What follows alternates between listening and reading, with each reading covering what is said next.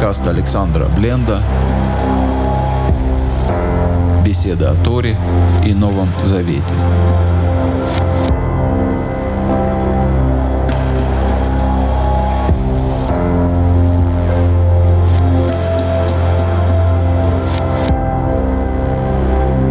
Шалом. Добрый вечер, дорогие друзья. Снова рад всех видеть. Виделись совершенно недавно. Давно назревала такая идея. Часто очень во время уроков, во время бесед и в переписке люди задают те или иные вопросы, и они, получается, не к месту, потому что мы обсуждаем главу, вопросы не по теме, но они остаются вопросами, они для кого-то актуальны, кто-то ищет на них ответ, и поэтому было... Назрела необходимость, даже не то, что идея, которую мы придумали, а идея, которая давно распространена, идея отвечать на вопросы в особой такой отдельной встрече, что мы и начнем с Божьей помощью делать. Пусть Всевышний благословит всех слушающих. Первый вопрос, э, вопрос на иврите. Иудит задает вопрос. Вопрос ее по поводу... Второго послания Коринфянам, тринадцатой главы, двенадцатого стиха. Наверное, всем известная тема о целовании святых, приветствии друг друга целованием святых. И возникает вопрос, что значит приветствовать? И вообще, что такое целование, как приветствовать и когда приветствовать. Традиция — это не традиция, которую придумал Павел, это традиция еврейская, существующая, существующая еще четыре-пять веков, в кругах фарисеев, поэтому мы в Талмуде имеем массу свидетельств этого. Когда мы встречаем какого-то человека, фарисеи встречали какого-то человека и разговаривали с ним, или он приезжал и его привечали в какое-то общение, когда в нем узнавали своего по знаниям, по подходам, когда человек возвращался с дальней дороги, его целовали. Целовали ну, вот сюда, вот возле уст, да, то есть, э, и это было общепринято. То есть это признание за своего, как можно сказать, как подавать руку при знакомстве, так было принято целовать брата, с которым долго не виделся, сестру, сестры, сестры, братья. С братьями это не пересекается. Было принято встречать целованием своего, признавая его за своего и как бы принимая его в свой круг или принимая его возвращение после долгой дороги. То есть это не делается, скажем, на ежевоскресных или ежесубботних или каких-то ежедневных встречах. И каждый раз, когда вы встречаетесь на работе, это делалось, когда люди встречались первый раз при знакомстве, такое приветствие, или после какой-то долгой разлуки. Очень распространенный вопрос. Многие спрашивают, потому что действительно многих озадачивает. Следующий вопрос. Татьяна спрашивает. У меня вопрос по книге Эзры. Шешбацар и Зарубавель — это одно и то же лицо. Нет ли у вас толкований на эту книгу? Какие-то части книги Эзры я когда-то делал по ним беседу, но в целом толкований по книге Эзры у меня нет. Что касается человека по имени Шешбацар, то он был пахой или правителем Иудеи во время Алии, когда приехали евреи вместе с Эзрой и Зарубавелем. И есть мудрецы, которые ассоциируют его с Даниэлем, так, например, Птих-Тарабути. Есть те, кто ассоциирует его со Зарубавелем или с Шинацаром, сыном Иоахина. То есть три разных... Когда, всегда такое бывает, когда появляется какой-то человек, непонятно кто, пытается сказать, это на самом деле не Шешбацар, а, например, Даниэль. Или не Шешбацар, а на самом деле э, Шинацар.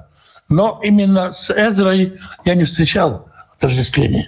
Словом, когда э, есть несколько разных мнений, и один из мудрецов думает, что это был Даниэль, а другой думает, что это был Эзра, то э, а другой думает, простите, что это, э, что это был э, э, Эзра и так далее, то понятно, что никто толком не знает, что это был за человек.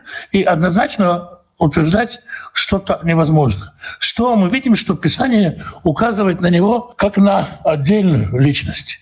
Есть запрос у мидрашей, у толкований еврейских, есть запрос заполнять лакуны. То есть когда мы что-то не понимаем, что-то догадаться или попытаться догадаться, или, не побоюсь этого слова, придумать.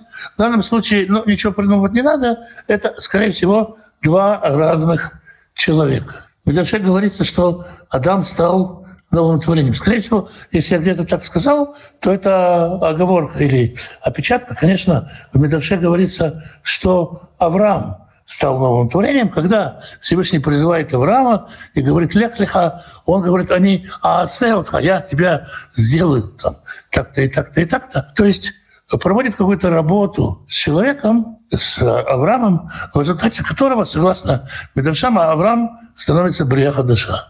И это не Адам, скорее всего, я путаю здесь. Пожалуйста, продолжите следует продолжение темы о сатаны. Очень давно действительно меня просят продолжить тему о сатаны. Сатане действительно начал было и собрался. Тут такой вопрос, что эту тему нужно делать, как сказать, с внутренним настроем, с большим внутренним стержнем, так сказать, твердым это делать. Жду вдохновения. Обязательно продолжу, но нужно вдохновение от Всевышнего. Сам от себя я могу наговорить очень немного. Здравствуйте, Олег. Скажите, насколько связана ритуальная чистота с чистотой мяса? Насколько актуально это сегодня? Вторая Коринфянам, шестая глава.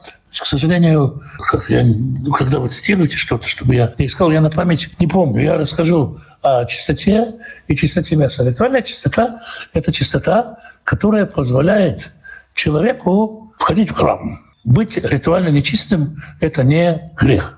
Женщина после родов становится ритуально нечистой, мужчина после семяизвержения становится ритуально нечистым.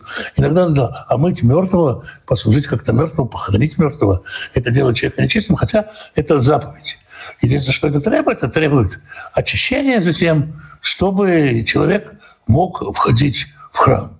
Нечистота, связанная с животными, нечистыми, там, скажем, ну, как классический пример, свинина или мясо собаки, или мясо лошади, в чем проблема? Ведь на самом деле человек питается, как сказано, не словом, не самой, не самой пищей, а словом Божьим, то есть божественной энергией, которая в этой пище содержится. Мы хлеб перерабатываем в калории на физическом уровне, так? А на духовном уровне питаемся Словом Божьим, которое этот хлеб создает. Это направляет нас ко Всевышнему. И Всевышний сказал, есть определенные животные, которые, если вы их съедите, на этой энергии вы не сможете мне служить. Это, подобные вещи наблюдаются и в повседневной жизни человека. Есть люди, которые, скажем, не могут воспринимать что-то, если поели слишком грубую пищу. Или наоборот. То есть человек очень сильно зависит от того, чем он питается. И Тора э, указывает, что есть животные, мясо которых э, невозможно его внутреннюю энергию, его силу использовать для служения Всевышнему. Эти предписания даны э, народу Израиля.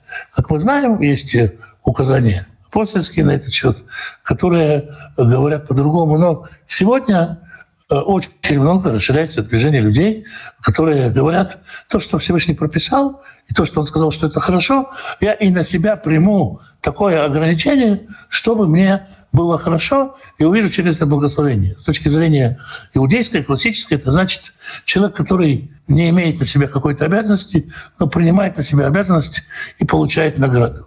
Поэтому попробуйте, как сказано, все испытывайте, хорошего держитесь. Попробуйте есть чистое мясо. Посмотрите, как изменится ваша жизнь. Пробуйте другие заповеди, да, потому что тот же Павел говорит, закон свят, заповедь чиста, но не навязывайте никому другому то, что вы делаете через ваше осмысление, через ваше понимание. Делайте для себя. Когда это перетекает в какое-то превозношение, превозношение, типа вот мы не едим свинину, а вы едите, поэтому вы такие-сякие, ну ничего хорошего из этого не вырастает. Вижу, что люди, которые принимают на себя заповеди Торы как инструмент приближения ко Всевышнему, не как инструмент для возвышения себя, получают благословение в своей жизни. И это благословение, ну, хорошее для меня свидетельство.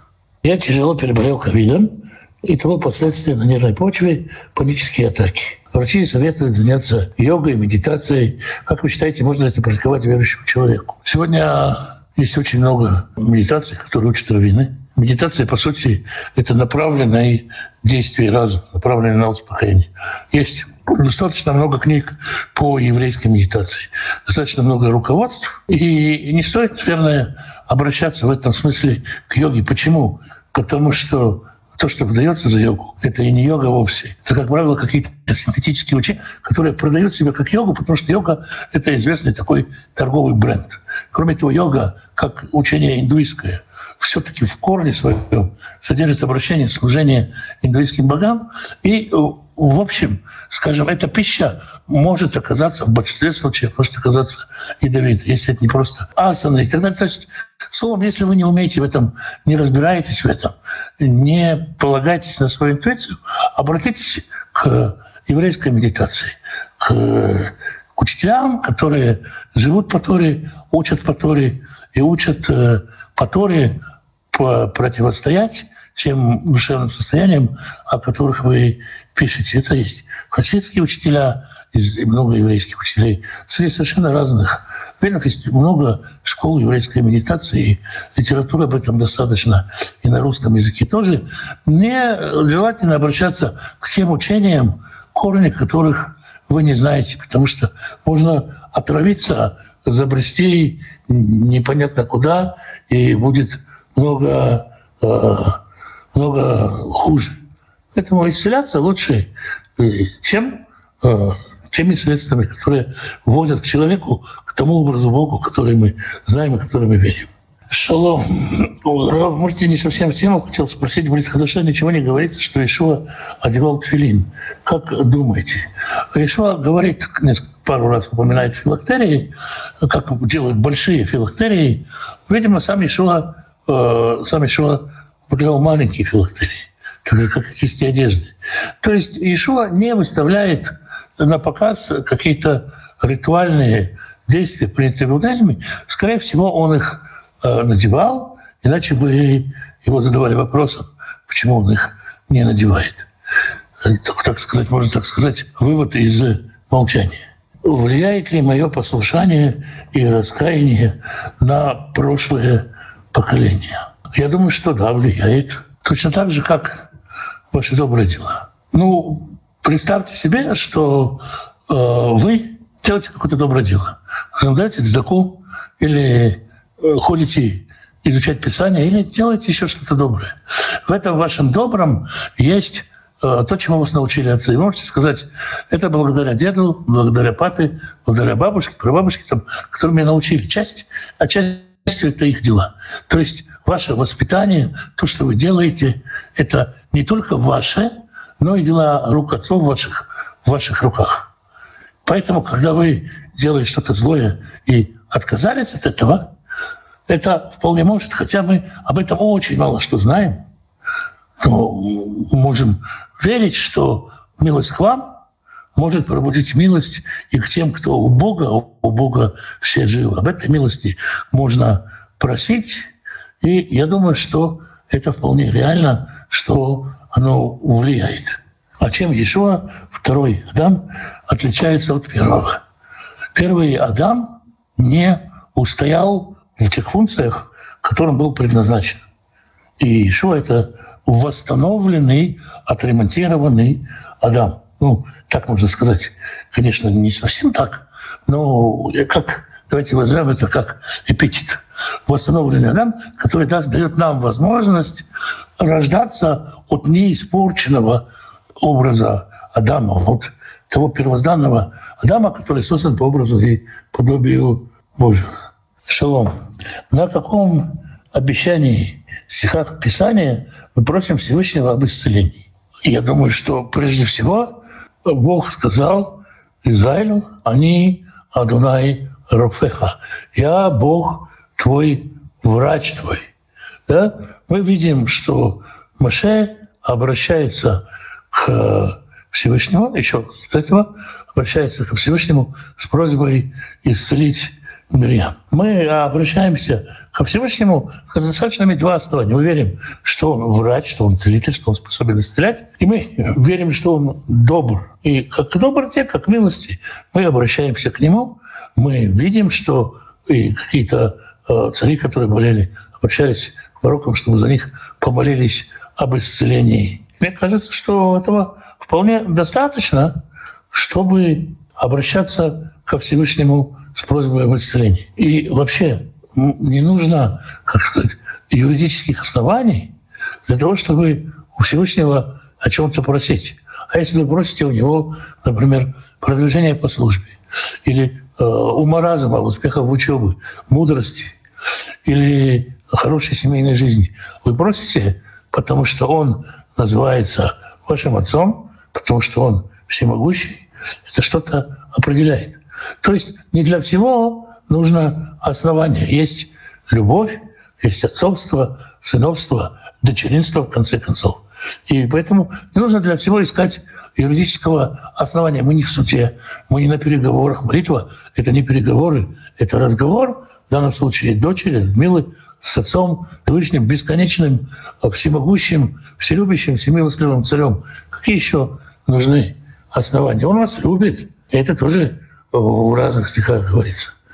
Скажите, пожалуйста, в недельной главе Эзры вы сказали, что Тора поращает обращение к врачам, и врачу дана власть лечить.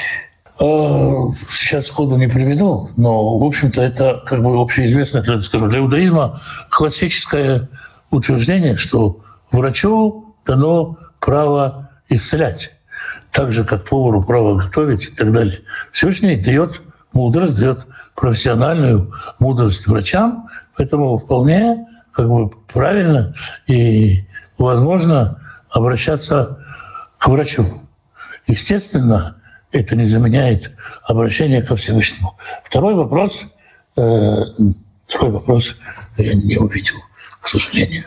Извините, просто зря эти уроки записывались давно, поэтому сходу вот так вот эту ссылку провести не могу. Ну, скажем, я возьму это как домашнее задание.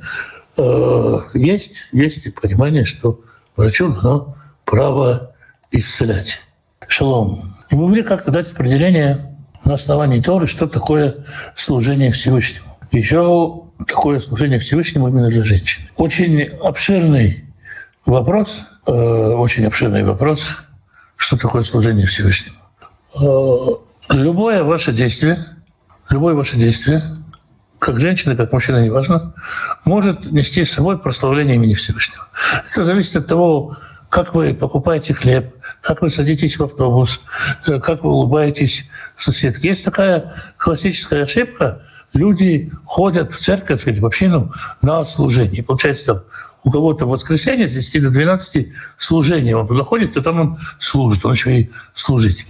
На самом деле служить Всевышнему в повседневной жизни, делать все для того, чтобы через вас, в вас прославлялось его имя. Как женщине, ну, скажем, Писание добавляет воспитание детей, когда говорится «спасется через чадородие», имеется в виду, что женщина, рождающая автомат, в том, что она свою творческую силу направляет на воспитание детей. Да, и это важно, я думаю, так. И любой человек, независимо от пола, он в каждом своем шаге, в каждом своем общении с какими-то другими людьми служит Всевышнему, если несет, если это общение прославляет имя Всевышнего. Как быть с печатными или рукописными текстами, в которых содержатся фрагменты Писания? Если они не нужны, их нужно выбросить. Речь не о книгах, а о печатках с текстами, например. Как евреи делают гнизу, такое специальное место, куда складываются такие рукописи. Я бы посоветовал их с какого-то времени куда-то складывать, выносить их туда, где они не будут испорчены. Гнизу в конечном счете сжигают, смывают и растворяют эти в воде. Точно так же, как поступают с записками, которые остаются на котеле. Когда их понимают, их потом растворяют в воде. То есть, ну, если уж так, так это дорого, то расходи. Но, как правило, нет такой строгости в отношении к текстам, которые написаны на русском языке и содержат, в общем-то, только перевод имени Творца. Шалом. При разговоре о Ханохе у меня возник вопрос, куда и как вознесся Иешуа, если написано «Он поднялся в глаза, их в облако взяло их из вида их». Но это же только видение, понимаете? Ильяу поднялся в буре и, например, Иешуа поднялся. Это только видение, Ну, то есть они это видели, конечно.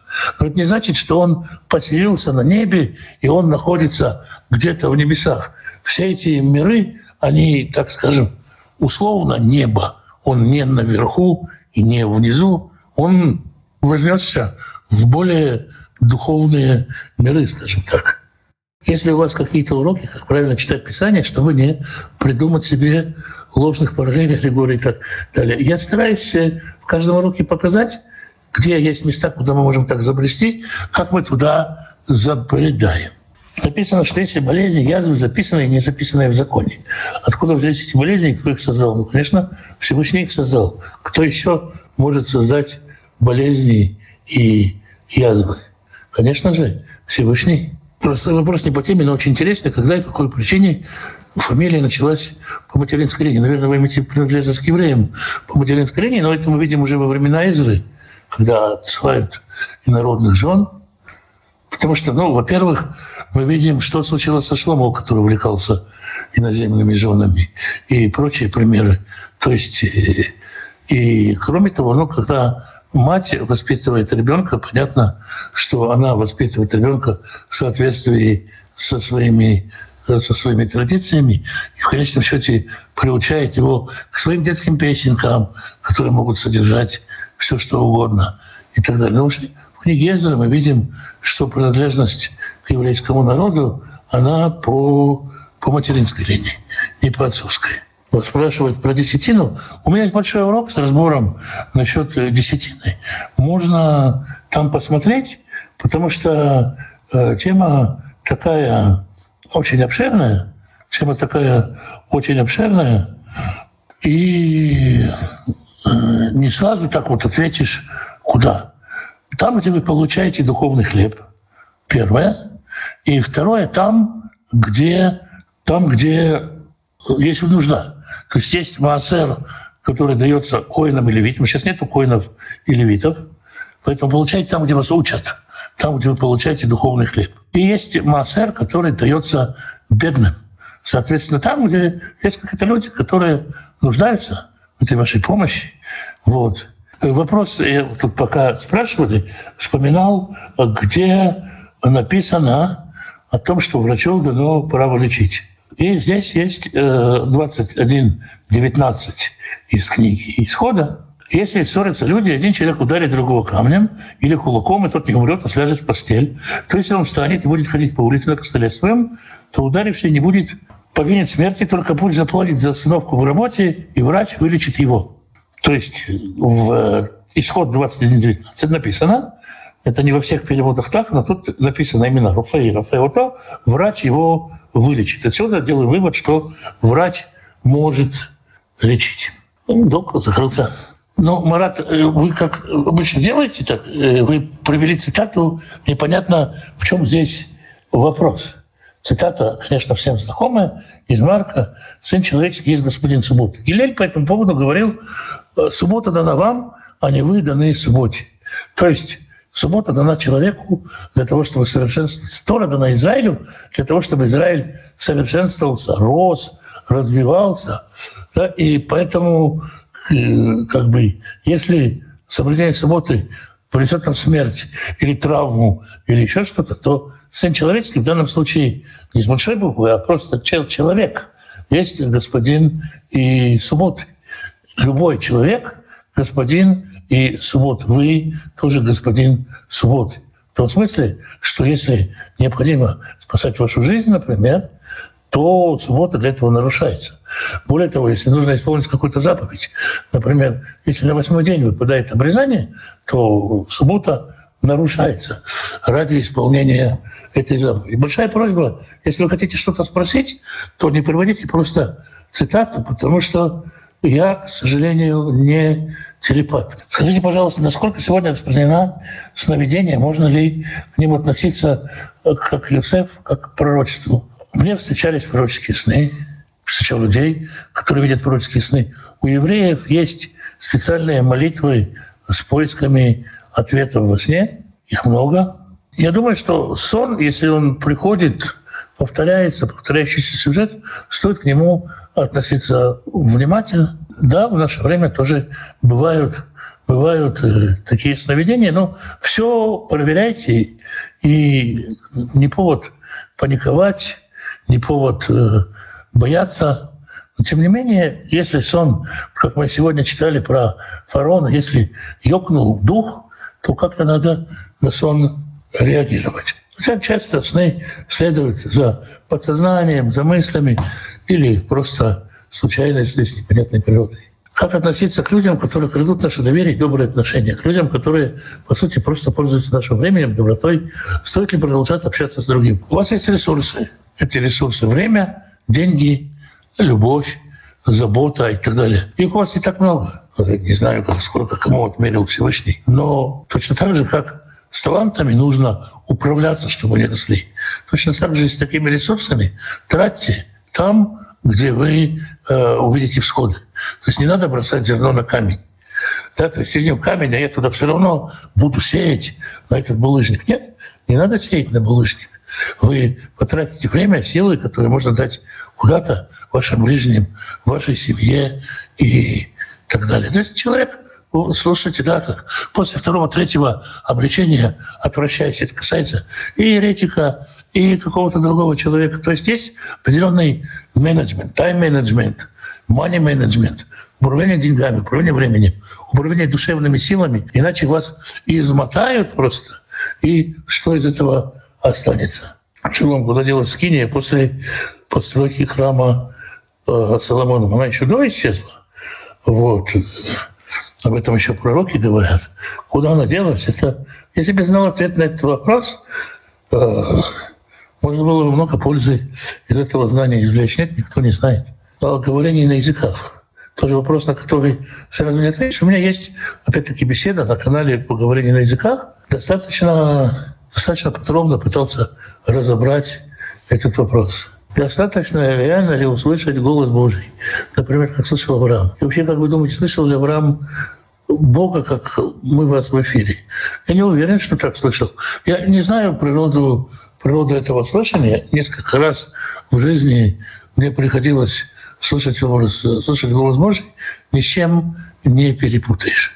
Знаю людей, которые, ну, с которыми Бог говорит просто по любому вопросу, советуется и так далее. Мне с трудом в это верится. И я могу сказать, да, представьте, что Авраам слышал голос Божий несколько раз в своей жизни. Жил очень много лет. Голос Божий он слышал только по э, очень редким поводам.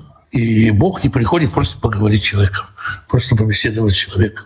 И по всяким мелочам человека тоже не дергает. То есть нужно понимать глобальность вопроса, когда говорит Дух Божий, и на самом деле Бог, когда говорит человеку. Это, это, это страшно. Это может страшно поменять жизнь. Вот пас себе Маше барашков у Итро. К нему заговорил Всевышний, жизнь его изменилась. Осия услышал голос Божий жениться на блуднице. Кто-то услышал призыв ходить голым или лежать на боку и так далее. То есть вы, когда с вами делятся откровениями, слышите не такие откровения, совершенно другие. Может, к людям говорить что-то, что они принимают за голос Божий. Бог не так разговорчив по отношению к людям, как это многим кажется. Но когда вы его услышите, вы не перепутаете. На самом деле, какие стороны Писания имеется в виду Гог и Магог? На самом деле, никто не знает, есть куча, куча, куча разных версий. Каждый раз, как эти толкования бывают, они подгадываются под определенную политическую ситуацию. Сейчас решают, что это Россия и Украина, были Германия и Россия, или Германия и Америка. Скорее всего, Гог и Магог — это какие-то страны все-таки в регионе Израиля, и все это надо глубоко разбирать. Я бы советовал вам не полагаться на актуализацию этих пророчеств по отношению к современности. Попадете в просак, ни за что не угадаете. Нету конкретных толкований, то есть есть масса конкретных толкований, нету однозначного понимания, что это за страны. В любой ситуации, и во времена войны, скажем, Наполеона с Россией, и в Первую мировую войну, и в средневековые войны, мудрецы, были мудрецы, толкователи, которые говорили, вот оно здесь, вот оно сейчас, и, как говорил Рамбам, оказывались все постыжены. То есть давайте подождем, тот, кто дал пророчество, тот позаботится о его осуществлении. Мы еще очень далеки от его осуществления. Крещение за мертвых. Опять-таки здесь сложность в том, что мы сейчас, вот, вы, когда пишете это, вы привели пример из определенного контекста, который Павел привел. So, у меня есть беседа на канале, которая называется «Крещение за мертвым», и там полностью разобран и контекст, и сам вопрос. И я думаю, что там будет понятно. Я не отвечу так подробно, как там. Пожалуйста, найдите на канале урок, который называется «Крещение за мертвых». После жертвоприношения Исаака Авраам пошел в Бершеву э, Сара в Ханаане. Это надо понимать, что он не вернулся к жене. Э, они оба в Ханаане, Бершева — это тоже Ханаан, это одна страна. Живут они где-то в километрах в тридцати друг от друга. После крещения, после, простите, после жертвоприношения Исаака Сара сразу же умерла. Поэтому непонятно как. Но, скорее всего, из всего, что мы знаем, э, Сара к тому времени жила отдельно, далеко от Авраама. Как это толковать? Можно сказать, разошлись, не сложилось. Можно сказать, у них было большое имущество, Сара управлял имуществом там. Это была такая долгая командировка. Но, скорее всего, скорее всего, правильно сказать, что Сара и Авраам к концу жизни не живут вместе. Скажите, пожалуйста, а глупость является грехом? Я думаю, нет. Нет, почему? Потому что нету какого-то мерила умности. Например, в металлургии я совершенно полный профан, я в ней не разбираюсь, и судить о ней мне глупо. Не только в металлургии, еще в десятках областей знаний. Даже все, что мы знаем, и все представления, которые мы имеем, сколько мы не считали себя умными, мы бесконечно глупы. Если вы возьмете себе какого-то ученого умного, типа Пифагора или Архимеда, которые в свое время были великими знайками, их учение сегодня знает третьеклассник, пятиклассник. Все, что мы знаем, все, что мы действуем, это настолько на самом деле далеко от совершенной великой мудрости, что нет, конечно, как бы э, глупо, грех, когда из-за глупости мы что-то не делаем, что-то списываем на глупость. Например, есть законы изучения Торы. Законы говорят, что учитель должен повторять ученику сто, двести, триста раз, пока учитель, пока ученик поймет. А если учитель начинает возмущаться, то ученик говорит: я обязан учить Тору, я что поделаешь, глупый, я все равно буду ее учить. Вот это вот понимание, когда я глупый, и я не скажу, а я в этом ничего не пойму, у меня все равно ничего не получится, не буду я читать эту книгу, не буду я пытаться сам понять. Тут возникает грех. Но сама по себе глупость, ума всегда не хватает. Нет, поэтому глупость — это не грех. Так, вот хороший вопрос. О рождении Иосифа. Мария, Матерь Господа, по Писанию из колена Аарона, потому что Елизавета из колена Аарона, и, скорее всего, скорее всего, Мария из колена Аарона, а Иосиф не по плоти отец Иешуа. Как же получается? Ну, во-первых, все-таки апостолы говорят, что Машех, он по плоти из колена Иуды. Вся эта история упирается в сложную для понимания историю с непорочным зачатием, которая опирается еще кучу древних историй в Танахе, Медрашей, преданий и истории Сары и Авраама и так далее. И э, следует ответить, что да, в этой ситуации, поскольку Мария родила в браке с Иосифом, поскольку Иосиф принял Марию с этим ребенком, то Иешуа — сын Давида по плоти. Кроме того, вообще обетование это было, и вовсе не обязательно касалось на,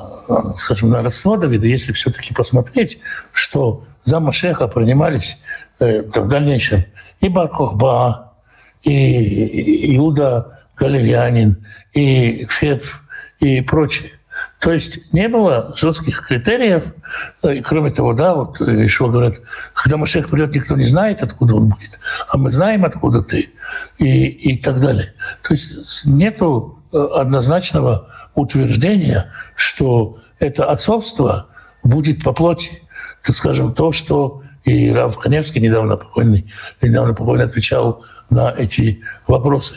Но, скорее всего, скорее всего, ответ в другом. Ответ в том, что чтобы Всевышний сотворил в утробе Марии семя Иосифа или семя Давида.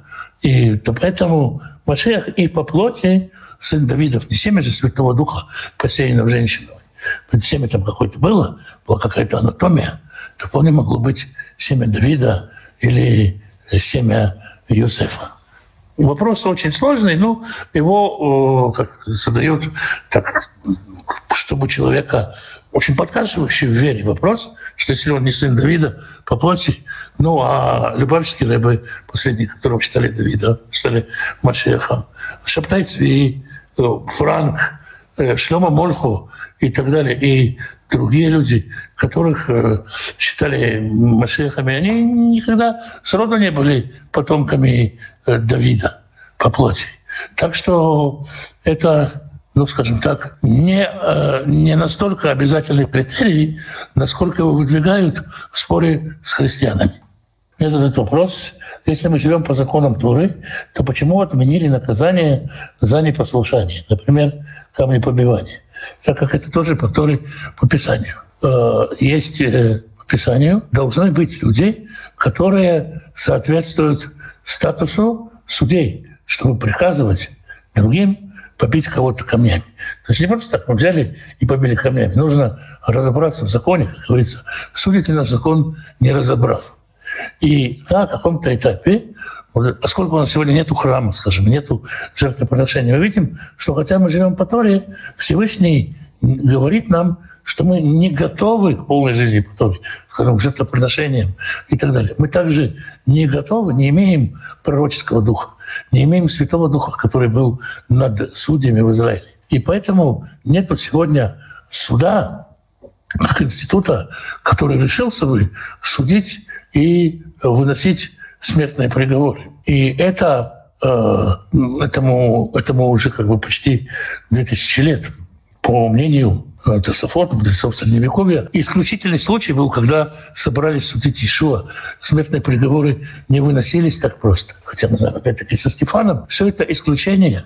Когда поднимали камни, не обязательно хотели побить камнями. То есть вопрос, насколько мы отвечаем критериям судей. Мы точно так же отменили заповедь левератного брака. Сегодня младший брат не ходит в вдове старшего брата. Почему? Потому что не может сделать это исключительно ради заповеди. Еще куча вещей, которые отменились, потому что мы не доросли, мы не в том обществе и так далее. Может быть, не дай Бог, пролить кровь невинную. Поэтому сегодня смертный приговор не выносится. Суда, которые выносятся смертный приговор, нету. Нету судей, которые подставляются на то, чтобы выносить смертные приговоры. Эти дела просто не рассматриваются. Как преодолеть грех зависимости? Очень сложный вопрос, потому что каждый человек со своей природой. Есть, есть люди, специалисты, христианские специалисты, которые помогают в этой области, которые могут сесть и разобраться. Прежде всего, ну, не стыдиться кому-то признаться, назвать эту проблему, назвать этот грех, признать, что вы ее имеете, обратиться к человеку, который в этой области компетентен. Есть христиане, которые имеют помощь, имеют опыт в помощи в этом вопросе. У них есть хорошие результаты. А я не могу, к сожалению, давать общий совет, не зная вас, и кто же я буду, если буду давать советы, не разбираясь с людьми. Скажите, что спасает Бог? Христиане большей части считают, что люди идут в ад, и их нужно спасать. Правильно ли так думать? Сложный вопрос.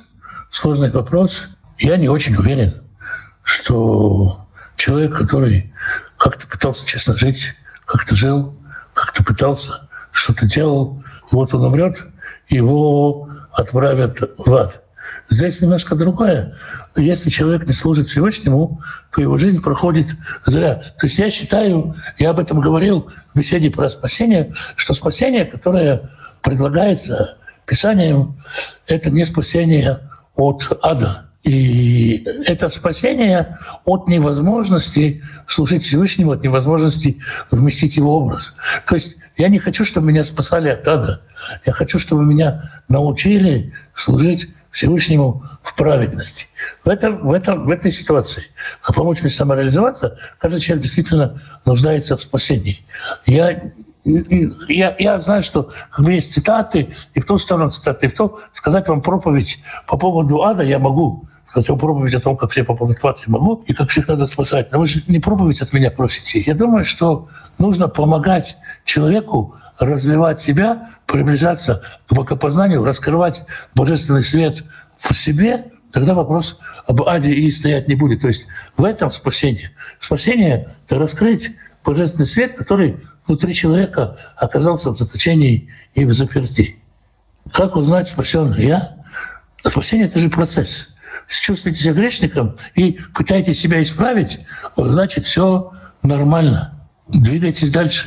И значит, как бы вы в божественной школе, в его, как сказать, школе, в которой нету, кто выгоняется из школы. Если он взял в школу, если вы в этой школе учите, если вы чувствуете себя учеником на этом пути, да, как верующие часто называют учениками, ученик — это тот, кто чему-то учится. Чему учится, если ты уже спасен?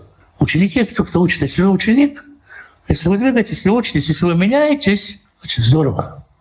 Почему праздники, такие как Песах и Сухот, начинаются с середины месяца? Ну, середина месяца — это полнота Луны, полнота раскрытия света, который как бы связан с Израилем, за исключением чего? За исключением Рош-Ходыш, да? И как бы за исключением Новолетия и Йом-Кипура. Да? То есть связано с наибольшим раскрытием света. Наверное, Песах будет скоро, и можно будет об этом отдельно поговорить, что такое вообще новомесячие, что такое полнолуние. Так, шалом. Можно ли спросить, есть ли слово «аминотеах» в иврите? Аминотеах — это тот, кто делает операции. Хирург, врач, аминотеах. Нитуах — это операция. Тот, кто делает операции, это аминотеах. Шалом, как праздновать Песах, если мы не евреи? Отмечать Песах? Ну, вы же как-то из своего Египта, из какого-то выходили, освобождались от чего-то. Имейте этот опыт. Мы тоже не вышли из Египта в этом поколении. Но каждый человек видит себя как выходящим из Египта. Видите себя выходящим из Египта? Нашли в этой сейчас, в эти свои дни, в эти, в эти дни, в эти дни своей жизни, то, что сейчас с вами происходит, вот сегодня, до Песаха, меньше двух недель, нашли ли вы что-то, что для вас выход из Египта? Если нашли, то вот выходите из Египта и празднуйте это. Скоро Песах, проблема с мацой. Чем можно заменить? Можно самому спечь. Самый простой способ, если есть мука. Если нет, то напишите мне, пожалуйста. Я постараюсь вам, я примерно представляю, где вы находитесь, и я постараюсь вам отправить мацу. Но, в принципе, если нет, то, то как это было всегда, ее сами пекли. Если у вас есть мука и вода, то можно решить этот вопрос. Напишите мне, где вы точно находитесь. Может быть, что-то там можно придумать. Как победить злое начало, если молитвы? Много молитв есть, но я могу, э, я могу поделиться. Я думаю, что я, я поищу и поделюсь. Есть такие молитвы. У Раби Нахмана есть сборник молитв, который он подготовил, очень хорошие такие говорящие. Посмотрите там, если это говорит вашему сердцу, то это здорово. Сатана и Люцифер — это одно и то же? Нет, это разные фигуры. Люцифер — это перевод Илель бен Шахар, да, из пророков, Деница сын Зари. Люцифер — это светоносный. Это название звезды, название ангела по этой звезде, название такой фигуры из Танаха, но это не, не сатана. Хотя их сравнивают. Здравствуйте, Олег. В чем заключается прощение? Как мы простил или не простил? Что такое непрощение? Когда мы ждем, что сюжет еще не закончился. В том, что человек рано или поздно будет наказан, получит свое, ему вернется там что-то возвращается. Бумеранг, незаслуженное проклятие, еще что-нибудь. Пока есть какое-то ожидание наказания для человека, или ты думаешь, что ты сам карающая тлань, тогда и не простил. Когда перестаешь ожидать, что человека накажут, когда ты его сам видишь, и нету каких-то эмоций, сердце не сжимается, ну тогда и простил. Это долгий процесс. Это гораздо сложнее, Очень просто сказать «я тебе прощаю». Вопрос по поводу Давида. Что имел Давид, когда написал «в беззаконии родила его мать»? Был ли он небрачным ребенком? Не совсем так. Знаем, что Давид как бы ну, нелюбимый ребенок. Он там какой-нибудь спрашивает: «А у меня еще есть там?» «Да, она есть там». там. Он там пасет овец где-то далеко. Дело в том, что мать Давида, потомок Мавитянки, считается, что Ишай не очень-то хотел, Ишай, отец Давида, Медаш говорит об этом так, и апокрифическая литература. Не очень-то принимал, что вот у него жена Мавитянка, не очень-то хотел с ней быть. И получилось так, что мать Давида, Мавитянка, законная жена Ишая, поменялась его наложницей, легла с ней к Ишаю вместо наложницы и зачала. И из-за этого все считали, что она родила в беззаконии, но она родила от законного мужа. Эти медраши в разных вариациях повторяются где-то века с четвёртого до новой эры. Есть основания предполагать, что так оно и было. В Писании нет места, где мертвый человек мог бы воскреснуть больше, чем через три дня. Значит, есть какой-то период времени, где душа еще полностью не ушла к Господу. Дело в том, что понимаете, Писание вообще не содержит так уж много историй о воскресении. История о воскресении всего ничего. Здесь вопрос в том, что действительно по еврейским законам, когда человек умер, его не хоронят какое-то время, кладут его и ждут три дня, проверяют, потому что, может быть, что он очнется и придет в себя. То есть три дня даются, списываются то, что человек может быть в глубокой коме, и еще нельзя быть уверенным, что он умер. К ним там кто-то колокольцы привязывал, кто-то еще как. Но есть разные взгляды на этот счет. И я не думаю, что три дня надо душе, чтобы идти. Разные ситуации, души по-разному уходят. Некоторые очень долго, очень долго блуждают, и это, в общем-то, долгие процессы, как они описываются в книгах знающих людей. Но плюс еще ко всему, тело человека, ведь оно не вечное, да, оно разлагается. Потом говорят, что через три дня уже и некуда возвращаться. А я думала, что болезнь — это не как то, что было первоначально в Божьем замысле. Иногда человеку посылаются болезни, да, мы видим это, что Всевышний посылает болезни, например, фараону, когда к нему берется Сара, чтобы удержать его от греха. Или Авимелеху не за грех, а чтобы удержать от греха. Иногда человеку посылается болезнь, чтобы он вспомнил о том, что ему надо привести в порядок какие-то дела.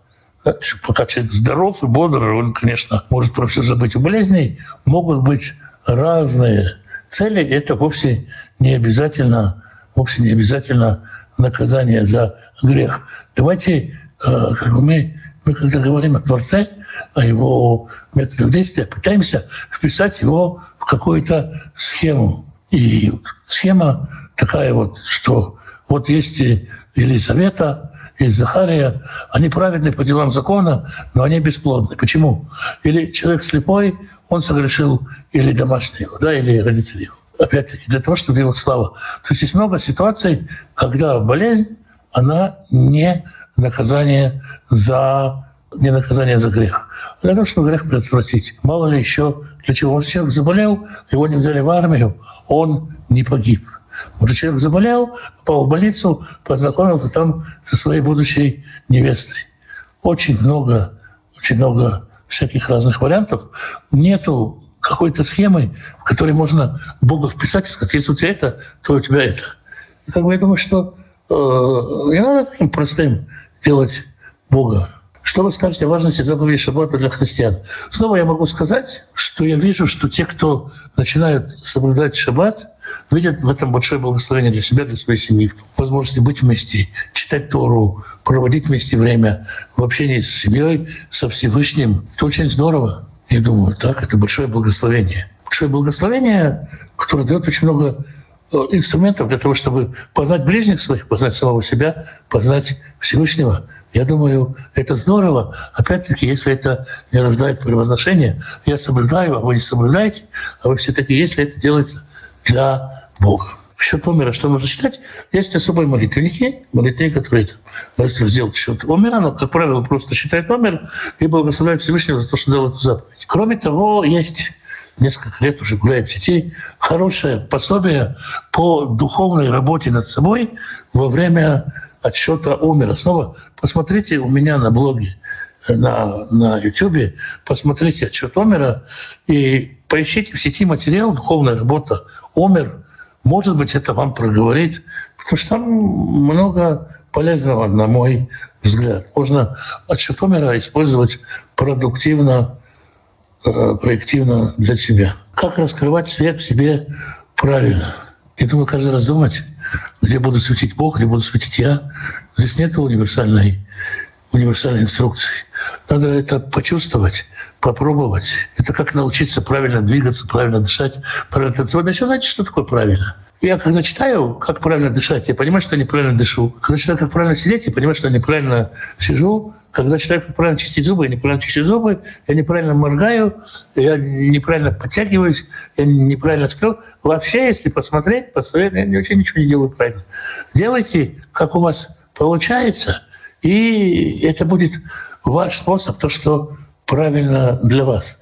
Потому что будут умники, которые будут вас учить правильно дышать, правильно сидеть, правильно говорить, правильно петь и так далее. Такого достаточно. И вы снится, и вы увидите, что абсолютно все в своей жизни вы неправильно делаете. Что такое греховное тело? Ну, вот скажем так, это та наша часть, которая хочет жить подальше от Всевышнего. Можно называть это телом, можно не называть это телом. Но это та часть в нас, та составляющая в нас, которая хочет подальше от Всевышнего, чтобы поменьше Всевышнего было в жизни. Как я понимаю, Иешуа же и Иоанн Креститель были родственниками. Во время крещения Иешуа и дальше Иоанн себя ведет так, как будто никогда не знал. Прокомментируйте, пожалуйста. Но вы посмотрите, Евангелие от Иоанна, например, когда Мария во второй главе говорит, Иешуа, у них кончилось вино, Иешуа отвечает, что мне и тебе, Жену. То есть обращается к ней словом «гиника», и можно перевести «леди» или «тетушка». Что вы хотите? Такое очень часто встречается, когда есть общение на официальном уровне, то, естественно, не идет разговор о том, кто что и кого знает. Иешуа жил в Галилее, Иоанн рос в, в Бетлехеме. Это достаточно далекое расстояние. Они встречаются на публике. Поэтому им не обязательно показывать, что они родственники. В данном случае что происходит? Описания есть разные. У Ивана между ними вообще нет общения никакого. Например, да? У Луки крестится весь народ. То есть описание крещения очень разное. Но если говорить о разговоре между ними, то Иешуа говорит, Иоанн говорит ему, я должен креститься от тебя. То есть, по большому счету, это я тебе должен давать, это ты мне должен давать справку, что я чистый достоин. Иешуа отвечает, ты здесь коэн, ты коэн, тебе и... тебе и решать. Так нам надлежит исполнить всякую правду. То есть правда, формальная правда, что коэн допускает к погружению. И он допускает его разговор официальный, потому что все происходящее официально. Здесь не нужно думать, что не нужно как-то вспоминать, что они двоюродные, что они двоюродные братья. Это такого, в общем-то, достаточно в литературе того времени. Скажите, пожалуйста, что вы думаете о разногласиях в датах празднования Песаха? Есть люди, которые не так давно вообще не знали слова «Песах». Но они прочитали и доперли своим умом, что они умнее всех евреев, всего еврейского народа, а все евреи врут. Евреи же всегда врут. Фарисеи врут, и саддукеи врут. И поэтому они вот решили, что они будут праздновать какой-то, какой-то свой особый день, придумали какие-то свои даты. И, в принципе, если вспомнить, есть хороший пример из книги Рут, когда Рут хочет присоединиться к народу, она говорит «твой народ, мой народ, твой Бог, мой Бог, твой народ прежде». Но люди, они же хотят по-другому, и прежде всего хочется быть умнее, чем все евреи, правдивее, чем все евреи. Отсюда возникают какие-то новые даты, новые месяцы, а все евреи — обманщики. Ну вот то, что я по этому поводу думаю, это из того же самого желания не служить Всевышнему, а служить самому себе, собственной гордости, собственному разуму, собственной уверенности и так далее. Вопрос: мы созданы по подобию и образу Божьему. Это имеется в виду именно телесное? Нет, не обязательно именно телесное. Если Люцифер не сатана, то кто же тогда владыка темного мира? О, это настолько как сказать, настолько много надо объяснять, что ни тот, ни другой, прежде всего, не владыка темного мира. Да? И что нет такого понятия «владыка темного мира», влезать в переводы, разбираться. Ну, послушайте у меня на сайте мою беседу о сатане, потому что если мы начнем сейчас это разбирать, мы не закончим до Песаха. То, что Люцифер и сатана — это разные вещи, совершенно, как сказать, ну, понятно из Писания, если его читать, а не придумывать. Ну, вроде бы все у нас, да? Останавливаемся на этом. Надеюсь, что эти встречи станут доброй традицией, поэтому как-то в ближайшее время продолжим общаться. Спасибо всем и доброго вечера всем, мирного неба и благословений Всевышнего.